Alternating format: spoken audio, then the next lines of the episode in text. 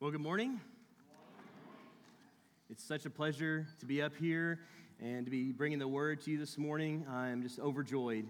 Um, it is a huge privilege and a huge responsibility, um, and I'm so thankful for it. If you would turn to Psalm 107, the 107th Psalm.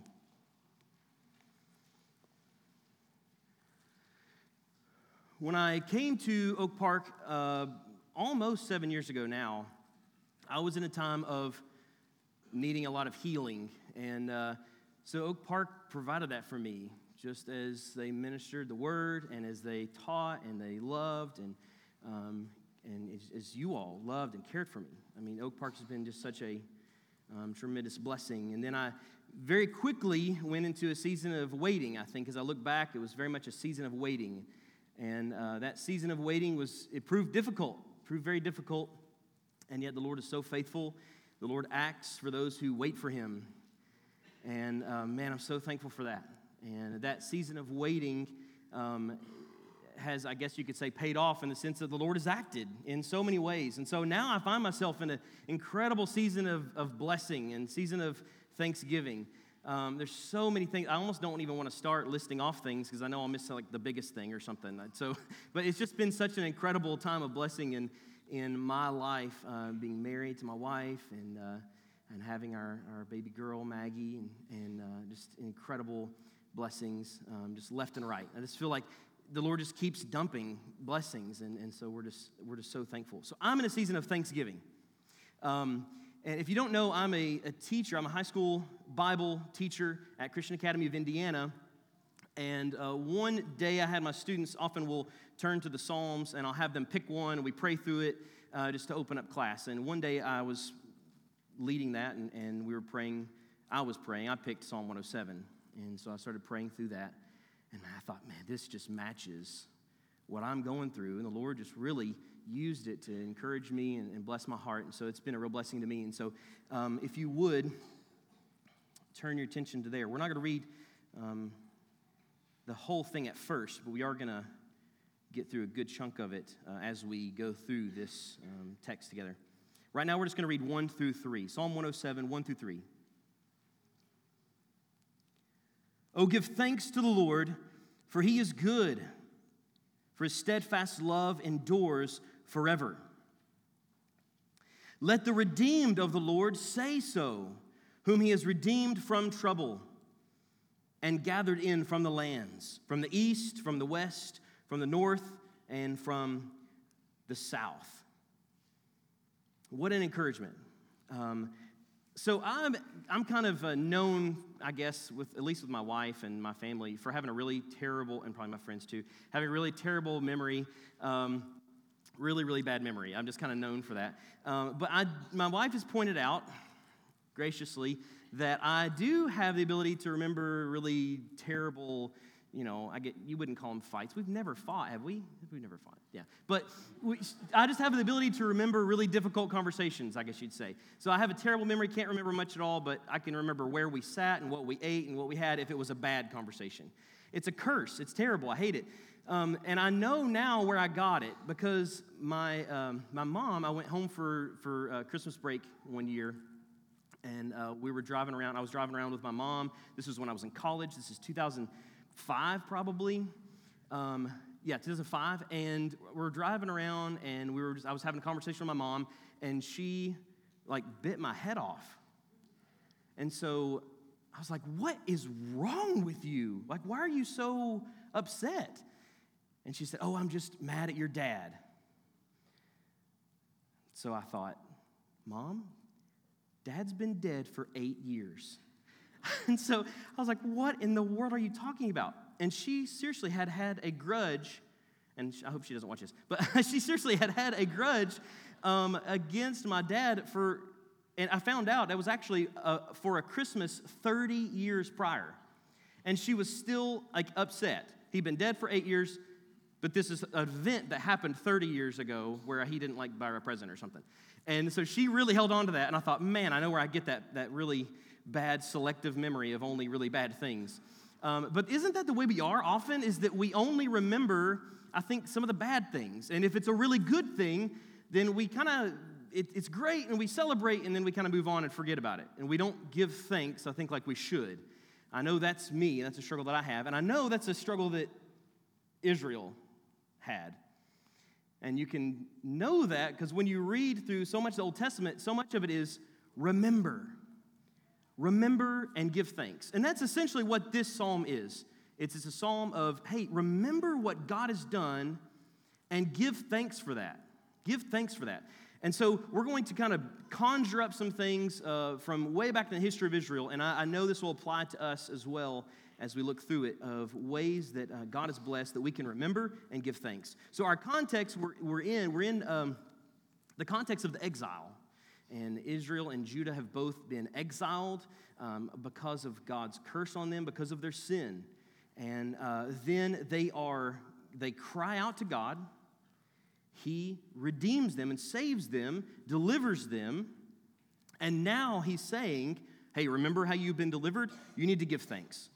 So he's telling them you need to have a good memory of the good things, of the things that God has done for you. What the psalm will say is the wondrous works of the Lord. So give thanks is essentially our main command this morning is give thanks. Um, uh, let me give you a little bit of context. If you look at the top of Psalm 107, you'll see a heading um, above it that says Book 5. And if you didn't know, there's five separate books, collections of Psalms in the book of Psalms. And uh, so, just briefly, the first book, those first chapters, is the theme is God alone can save. He's the only one who can save. The second book uh, has a theme of we are sinners and we are in trouble. This is where you find some of the Psalms of repentance and lament. The third book is Save Us, O God. And this gets really dark. If you read through those Psalms there in the third book, it gets really dark and it's, it's kind of sad to work through, but it's very helpful if you're in the midst of that, of God, save me. The fourth book is Remember How He Has Saved. And then the fifth book is Praise God because He has saved. Praise God because He has saved. And so that's where we are, right in between four and five. We're moving to five, where it's hallelujah, He has saved. Let's rejoice, let's give thanks, let's praise God. And if you look at the end of 106, that kind of forms for us a benediction of the fourth book, of the entire fourth book, and it wraps it up. If you look at the end of, uh, of, of, Psalm 106, so just back up a verse there to, to verse 48 of Psalm 106, and it says, Blessed be the Lord, the God of Israel, from everlasting to everlasting. Let all the people say, Amen. Praise the Lord. That forms for us a benediction. And then Psalm 107 begins with a call to worship. And just like we begin every service, we always begin with a call to worship. So Psalm 107 begins with a call to worship. And we just read it. Give thanks to the Lord. It's a command to, hey, what are we doing here? Like, what, what are we supposed to be doing while we're gathered in worship? Give thanks to the Lord. Why? Because He's good, because His steadfast love endures forever.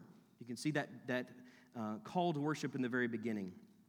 So, we're going to dive more deeply into this. And uh, now that you have a little bit of context, I'm just going to pray for the Lord to bless our time, and uh, then we will dive in.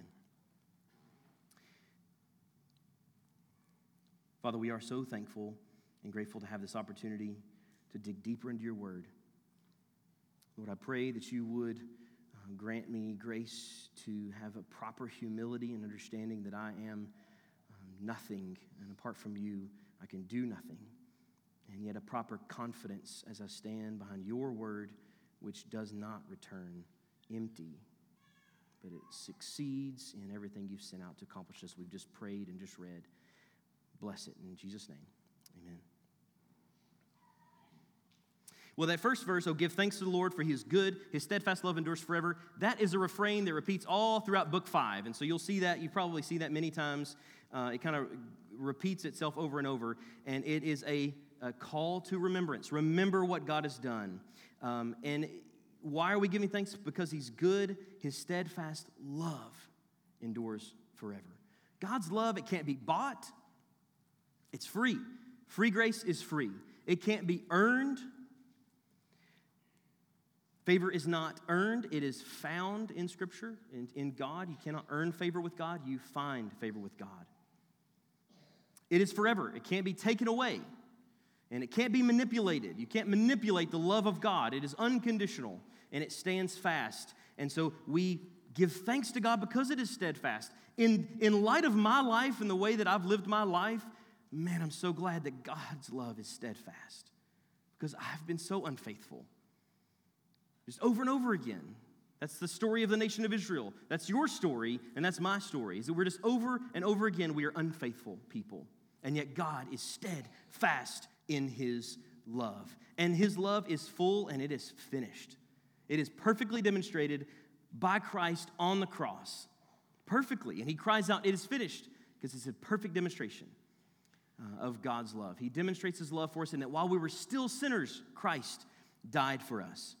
And the way that this psalm gives us as a method, how is it that we are to give thanks to the Lord, is in verse 2. Let the redeemed of the Lord say so. Let the redeemed of the Lord say so. So, what's the primary way we give thanks? It's by saying it, it's by declaring it, it's by shouting it, it is by living our lives in such a way that it's obvious that we are redeemed. Speaking it is the primary way we give thanks. Think of Isaiah when the coal touched his lips. The very next scene in that, in that playing out of events, he says, Lord, here I am. Send me. I want to proclaim your word. Or the Samaritan woman at the well, when she received uh, uh, eternal life through the living water that Jesus provides, she runs back and, say, and says to the, her village, Come, see the Christ. Let the redeemed of the Lord say so. Uh, I think also of the rich young ruler. He comes to Jesus and he says, What must I do to be saved? And Jesus tells him, Give up everything you own and come and follow me. And he goes away, what does it say? He goes away sorrowful, but he also goes away silent. Let the redeemed of the Lord say so.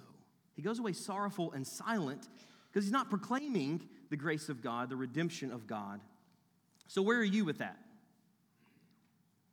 How are you doing in saying so? Are you redeemed? If so, do you say it? Do your coworkers know that you're redeemed? Does your family know that you're redeemed? Even your immediate family, do, do you say it? Or is it, a, is it kind of an assumption? What about even here? We have so many opportunities to say so as we're singing these songs just now. So many opportunities to say so. I am redeemed. All, every song we sang is an opportunity to shout out, I am redeemed. So when people watch you worship, can they see that you're redeemed? Can they see that you are saying so because you are redeemed? And then lastly, David. David is uh, another example of how the redeemed of the Lord, they say so, they declare it. Um, David, when he kept silent, it says in Psalm 32, when he kept silent, he said, When I kept silent, your hand was heavy upon me. In other words, God wouldn't let him keep silent. When he kept his sin all balled up and he wouldn't confess it, he wouldn't let it go, he was keeping it silent and, and he thought he was keeping it hidden from God. Foolish notion. God put his hand heavy on him and pressed. And he said, Your hand was heavy upon me. And then in Psalm 51, he says, But when I confessed it openly, I was forgiven. And not just forgiven, but he says, Then and I want to I wanna look at that. He says, uh, Then, once I was forgiven because I openly confessed my transgressions before the Lord, and He forgave the iniquity of my sin, then what's the next thing God does? Then I'm going to teach transgressors your ways, and sinners are going to return to you. Because if I'm redeemed, I'm going to say so. And if I say so, people are going to hear that message, and the word of God is not returned void. And so people will be saved. Open my lips O Lord, and my mouth will declare your praise. That's what David says after he's redeemed, after he is saved. He says so. Now, in the rest of this psalm, there are four portraits, and that's what we're going to look at these four portraits of the redeemed. There's uh, the first one in four through nine, and then kind of groups of five, six, seven, eight verses. Uh, it tells of these four different folks that are pictures of what it looks like to be redeemed. And so we're going to look through those, and there's a pattern in each one of them. So if you kind of just let your eye fall over those, there's a pattern I want you to see. If you look in verses 4 and 10 and 17 and 23, you'll see it introduces a new character. So some wanders, wandered in desert wastes. Okay, verse 10. Some sat in darkness and in the shadow of death. Verse 17. Some were fools through their sinful ways.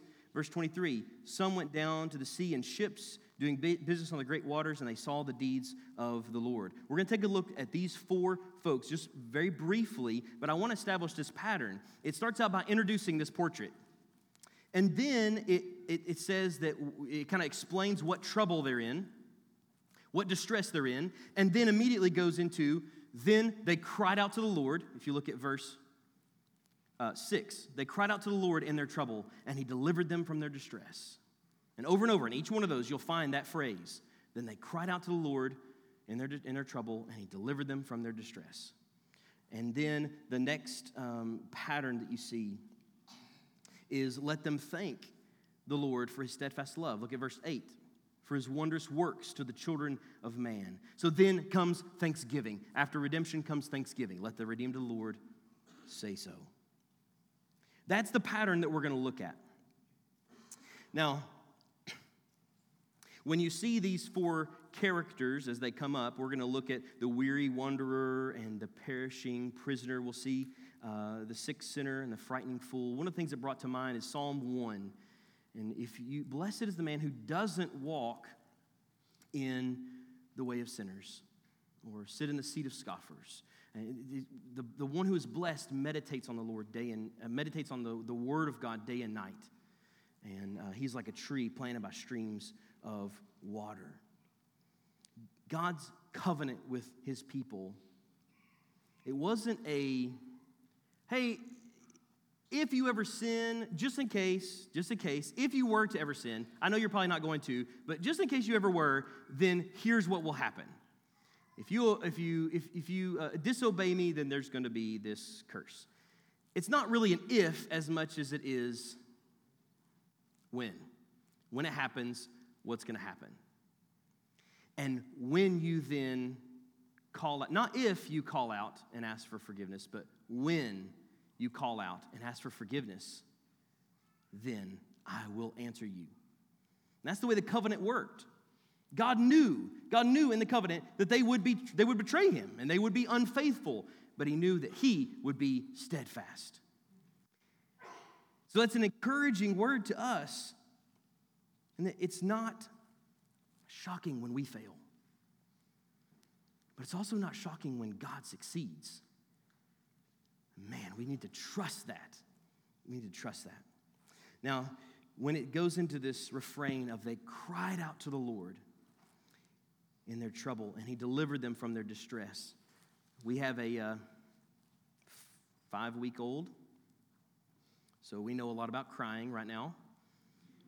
And it's been a lot of fun. Our, one of our first uh, nights home from the hospital, um, I think I got up in rapid succession like five or six times for her crying. And, and eventually I was like, all right, little girl, if I have to come over here one more time because you're crying, I'm going to come over here and I'm going to give you whatever you want because I'm going to make you happy. And so I uh, broke pretty quick. Um, but I think, you know, when we cry out to the Lord, he probably has more resolve than I do. Um, and yet, um, it is like that, that it kind of still holds true. In that when you, child of God, when you cry out to the Lord, what do you think He hears? When my baby girl cries out, I, I didn't know this until just recently, but there, there's just something that kind of like clicks, and you're like, oh, I have to do something about this and quickly. and it could be that it's just annoying and I want it to stop, but there's also just something that when her little, when she lets out that little cry, it just turns my heart, right? It moves my heart. And that's the same way it is with God. If you're his child, when you cry out to him, it moves his heart. Genuinely moves God's heart.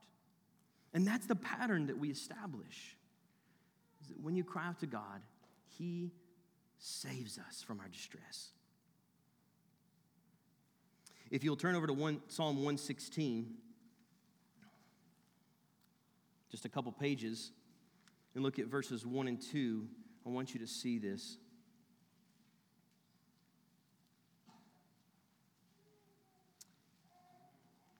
I love the Lord, the psalmist says, because he has heard my voice and my pleas for mercy. Because he inclined his ear to me. Therefore, I will call on him as long as I live. Wow. What a beautiful relationship God's people have with him. That when you cry out, he listens, he inclines his ear to hear you, child of God. It's a beautiful picture. And the crying out of the redeemed in the Psalms, it may include, How long, O Lord? It may include, My God, my God, why have you forsaken me? It may even include, How long will you forget me? How long will you hide your face from me? Every single one of those is in the Psalms. It's okay to say those things when you're crying out to the Lord. But we always end with, Save me, O God. It's a trust, it's a, it's a knowing that God will save. He is confident, His love is steadfast, and He will save. There's a confidence that comes when the people of God cry out to Him. This first section of 4 through 9 describes the weary wanderer. The weary wanderer. Some wandered, it says in verse 4, in desert wastes, finding no way to a city to dwell in. They were hungry, they were thirsty, their soul fainted within them. And then what did they do? They cried out to the Lord in their trouble. He delivered them from their distress. He led them by a straight way till they reached a city to dwell in. Therefore, you might say in verse 8, let them thank the Lord for his steadfast love, for his wondrous works to the children of man. For he satisfies the longing soul, and the hungry soul he fills with good things. I'm kind of an outdoorsman. I love thinking about things like survival and stuff, and I, I use this often with my students. Uh, if you think about how long you could survive maybe without food, most people say about three weeks or so. And then how long you survive without water, about three days or so, give or take. How long can you, survive without air? Maybe three minutes or so. Okay. But as believers, how long can you survive without Christ upholding you by the word of his power? Not three milliseconds, not any milliseconds. I mean, you cannot survive unless Jesus Christ himself is upholding you by the word of his power, is what Colossians says. Is God is holding us together. He created us, he spoke us into existence, and so without the word of his power, we would cease to exist, or I don't know, fly into entropy, whatever that would look like. It would, we would be destroyed. You cannot survive without the Word of God. We are completely dependent on Him. And that's what this first character sees. The weary wanderer, he sees that I am absolutely dependent on God. Every time you take a, a bite of food, remember, without this, I would be dust. I'm dependent on God. Every time you take a, a drink of water, I'm totally dependent. Every breath you take is a reminder. I'm totally dependent on God. And what does Jesus say? Man shall not live by bread alone, but by every word that proceeds from the mouth of God. We cannot survive without God's word sustaining us and carrying us and holding us and giving us life. And so it is right for the weary wanderer to find their satisfaction and their hope in the word of God in Jesus Christ. It's a good thing that God lets us feel pain when we're hungry. Maggie lets us know when she's hungry. There's hunger pangs. We call it that for a reason. She gets upset. She cries out. You do too. You don't like to go without food. I definitely don't like to go without food. No one of us do. It's a good thing that God lets us feel that. So think about that in terms of salvation. It's a good thing that God lets you feel the longing of your soul. You were created to be satisfied by Jesus Christ and Him alone. That's the way God made you. And so, this first character, this weary wanderer, he begins to feel that. He begins to feel, oh, wow, I need, I desperately need God. And as he feels that, he hungers and he thirsts. It says, his soul hungers and it thirsts and he pleads for God. He cries out, God, I need you. And God answers in his cry and rescues him. If you're redeemed, it's because Jesus Christ let you feel your need for him. Praise God for that. If that's true of you, then let the redeemed of the Lord say so. Let it be known that he satisfied your longing soul. Give thanks for the Lord has satisfied your longing soul. This second character, we're going to move through these quickly. The second character is this perishing prisoner. This perishing prisoner. This is 10 through 16. He is he's sitting in darkness under the shadow of death. He's a prisoner in affliction and in irons. He's shackled, he's bound. There's nothing he can do to break free. And why is it? Look at verse 11. Because he had rebelled against the words of God.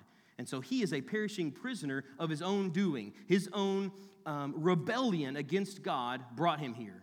Now remember, this is the context of being in exile. If you're disobedient, then God will scatter you across the earth. And that's exactly where this guy found himself. He's in a foreign prison somewhere with no hope. And yet God hears his cry. It doesn't matter who the guard is to that jail. God is the one who's in control of all things. And he cries out to the Lord, and the Lord rescued him from his trouble and delivered him from his distress. Rebelling against God's design and authority, it feels right to some people. It feels like no, nobody should have control over me. And so I'm not going to submit myself to any kind of law or authority figure. It feels right to rebel. But the deception there is when you rebel against God's authority, you're rebelling against your design. And you're making yourself a slave to sin. It seems like if I submit to God's authority and I try to do what everything, everything He says, I, I, make myself do everything He says, or I say, uh, you know, I'm, I'm going to do everything He says, that, that feels like slavery. That's not slavery, that's freedom. If you submit yourself to your design, you're going to operate the way that you should operate. But if you rebel against God's authority, you're rebelling against your very design, and so that brings slavery. And so he found he finds himself in shackles. He found finds himself enslaved to sin, sitting in darkness, awaiting the shadow of death as it passes over him. And then he remembers, oh, in my father's house is all these blessings that I could have. The prodigal son. And he cries out to the Lord, and the Lord rescues him. The Lord saves him. If you're redeemed, it's because Jesus Christ has showed you that you were a slave to sin. He let you know that. He let you see that, and you realized, oh, I thought I was free, but I've been enslaved to this sin. I'm absolutely controlled by it. I can't do anything about it. I am stuck here, and I have no power to break free. And then he says, Cry out to me, and I will save. That's exactly what happened to you. These pictures are pictures of you. You were the weary wanderer. You were the perishing prisoner enslaved to sin, with no hope in a foreign land. If you're redeemed, it's because God showed you that darkness of your soul. You cried out, and He burst the bonds of your enslavement. Hallelujah. Let the redeemed of the Lord say so. Give thanks to the Lord because he has broken your, the, your, your shackles. He has liberated your rebellious heart. And then this third picture, beginning in verse 17. This, this is a picture of a, of a sick sinner. Of a sick sinner. John Owen, he says, Be killing sin, or it will be killing you. John Owen was a Puritan. He understood very well that the most destructive force against your soul is your sin. It is horrifyingly destructive. Be killing sin, or it will be killing you. Paul says in the New Testament, You were dead in your trespasses and sins, in which you once walked, following the course of this world, following the prince and power of the air. You were dead in sin. Your sin has made you sick, it has made you afflicted. And that's where we find this picture. But in verse 19, he cries out to the Lord in his trouble, and the Lord delivered him from his distress. But I want you to notice in verse 20, what is it that he sins to heal him? That's what he needs. He needs healing. He's sick with sin. He needs healing. What is it he sends to heal him? Verse 20, he sent out his word and healed them and delivered them from their destruction. It is the Word of God that created you. It is the Word of God that sustains you. And when you are broken, when you are sinful, when you are perishing, when you are sick with sin, in the shadow of death, it is the Word of God that heals you, that heals you. I'm not ashamed of the gospel of Jesus Christ, for it is the power of God to salvation. Do you see why it's so important that the redeemed of the Lord say so?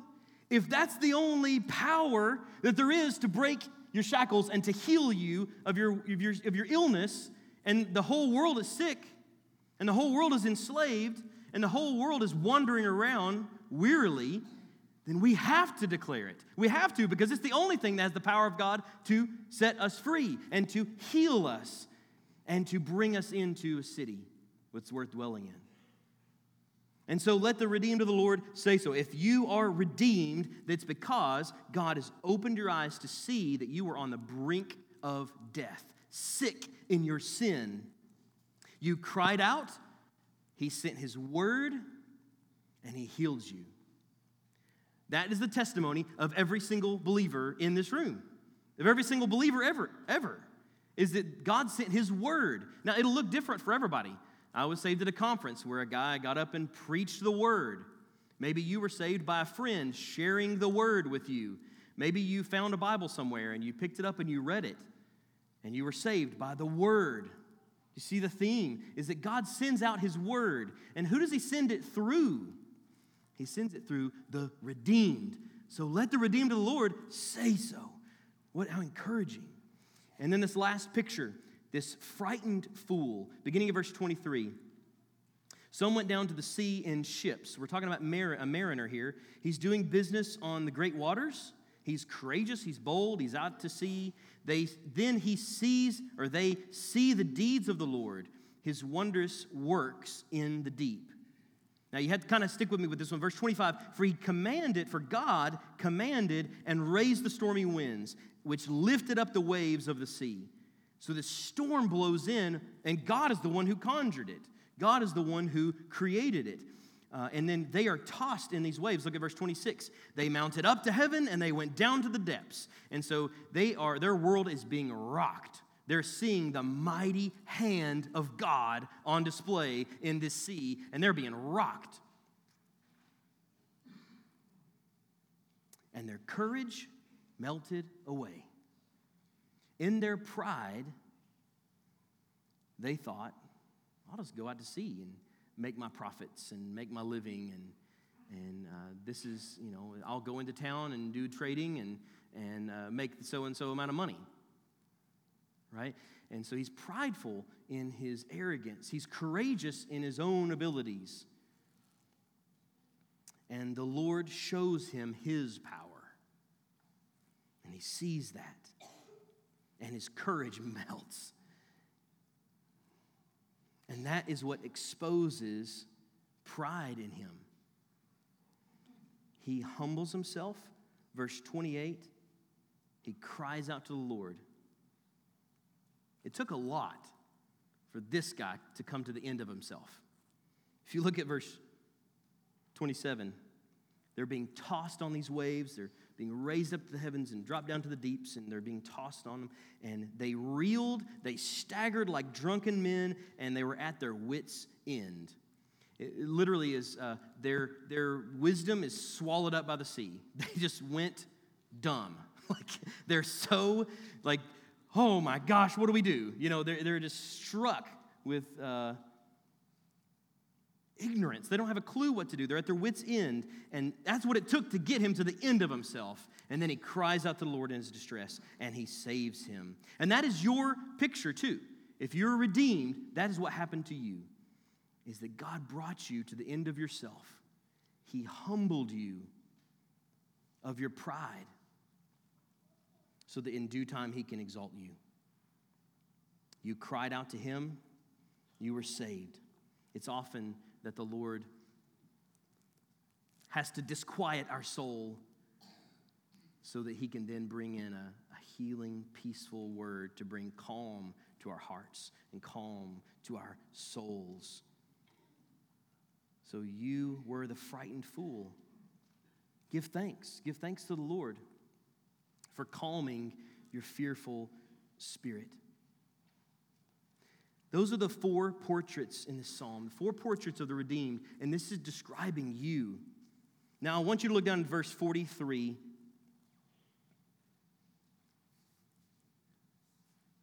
Because I want to I want to bring this to Christ. Verse 43 says, Whoever is wise, let him attend to these things. Of everything that's been said, in these four pictures, pay attention. Listen to this. Attend to these things. If, you're, if you want to be wise, listen up. And then he says, let them consider the steadfast love of the Lord. This psalm says, Oh, give thanks to the Lord for he's good, for his steadfast love endures forever. Now let's consider that steadfast love. And I want to consider it as it has been shown and revealed in Jesus Christ. So, this first picture, this weary wanderer, Israel, that they were this weary wanderer. They wandered in the wilderness for 40 years in the desert. And they cry out, God saves them. They are now weary and wandering in exile. They cry out, and God saves them. Now, how does that get to Christ? And how does it get to you? Well, Jesus, he also wandered around the wilderness for 40 days and 40 nights. And he was tempted in every way just as we are, and yet he was without sin. And so he perfectly fulfilled this picture as the perfect high priest who's able to save you from your sin. And not only that, but he is the bread of life that sustains us. He himself gives him, offers himself to us as the, as the bread of life. You look at this second picture, this perishing prisoner. This is Egypt. This is uh, Israel in, in, in slavery in Egypt. It says Israel and, and Judah in exile in Assyria and Babylon. They're carried away by a foreign nation and imprisoned. And this is you. And I want you to see how Jesus fulfills this because he's not lifted up with pride, he empties himself. Philippians 2 says, He did not consider equality with God a thing to be grasped, but made himself nothing, or emptied himself by becoming a slave. Jesus became a slave in order to set you free. And he humbled himself even to the point of death and death on the cross so that God has highly exalted him.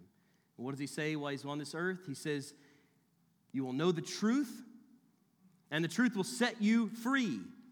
And he also says, I am the way and the truth and the life. He is the truth that sets us free. He is our way out of slavery and imprisonment. Hallelujah. Praise God. If you're redeemed, let the redeemed of the Lord say so, that you've been set free by Jesus Christ. This third picture, this sick sinner, this is Israel outside the camp. They're not welcome because they are um, sick and they're cast out of the city, they're cast out of the camp. This is, again, the nation in exile, carried away. And Jesus fulfills this by being our great healer. Think of all the people he set free from their illnesses. He has power over all those things. He is the great healer. He is, John says, in the beginning was the Word. God sent out His Word to heal. He is the Word who heals us. And it's by His wounds that we are healed. So you find yourself now as a sinner who is afflicted by your sin. Maybe God is opening your eyes to that even now. Maybe you can't say, I'm redeemed because you've never been redeemed. You never cried out in your trouble and in your distress to the Lord and Him answer you. Maybe you find yourself there right now. Well, the Lord is sending out His word, and it has the power to save, to heal, to heal us and make us new. And then this frightened fool. This is Israel. They witness wondrous works over and over and over again, and they always return to their sin. If you look at Psalm 106, back up and look at verse 40. When they find themselves in sin, the anger of the Lord is kindled against his people. He's angry with them. He abhorred his heritage. He gave them into the hand of nations who carried them away so that those who hated them ruled over them. Many times, verse 43, skip down 43, many times he delivered them. And they should be thankful. They should be, let the redeemed Lord say so. Many times he delivered them, but they were rebellious in their purposes and were brought low through their iniquity. And is that not your story as well? How many times have you cried out to the Lord in distress? How many times has he answered you in your trouble. Man, praise God for his steadfast love. Praise God for his steadfast love. That we are such fools. Even after having received redemption, there's so often that we fall back into sin. And yet we cry out to the Lord and he saves us. Hallelujah. Let the redeemed of the Lord say so. Praise God for his great works. Lastly, let me just leave you with this. How does Jesus fulfill that? He's no fool. He's no fool. When the sea is being tossed, where do you find Jesus? He's asleep in the back of the boat. He has absolute confidence in the sovereignty of God. In whatever his circumstances, no matter how high those waves, no matter how strong those winds, he has absolute confidence in the sovereignty of God. And so he's asleep in the back of the boat. That's how he fulfills this. But that's not only that's not the only way he fulfills it. What does he then say when he sees the storm tossed. And they wake him up and they're panic. What does he say? Peace be still. And he calms it. Not only does he demonstrate absolute trust in God's sovereignty, I don't know what you are going through, what storm that is tossing you up and causing you to doubt God's goodness or his sovereignty, maybe his existence. Do you look on that storm with confidence in the sovereignty of God? Or do you let it bring you to your wits' end? Know that God is the one who brought that storm. God is the one who allowed those winds to come in and to toss up those waves. And know that Jesus Christ is the one who can reach out and say, Peace be still. Give thanks to God for his steadfast love. Let the redeemed of the Lord say so. Let's pray.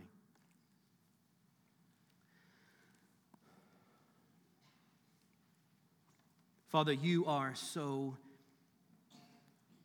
powerful and awesome, and we stand in your in, in the shadow of your mighty wings. And just knowing that how you are so faithful and so steadfast and kind to deliver us from out of our trouble.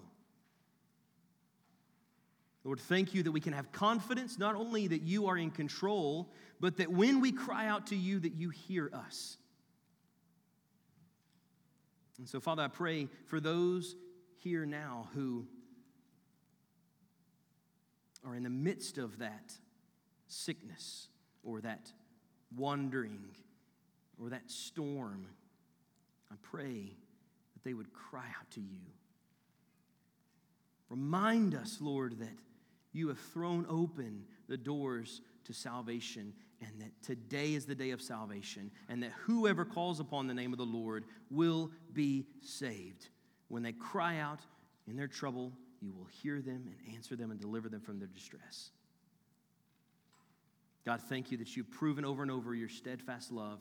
Help us to trust in you and rest in your uh, sovereign guidance over our lives. And may we give all the glory to Jesus Christ, our great healer, our great Redeemer. We rightfully say that you have sent out your word, Jesus Christ. You did not even withhold your own Son, but you gave him up willingly for us all.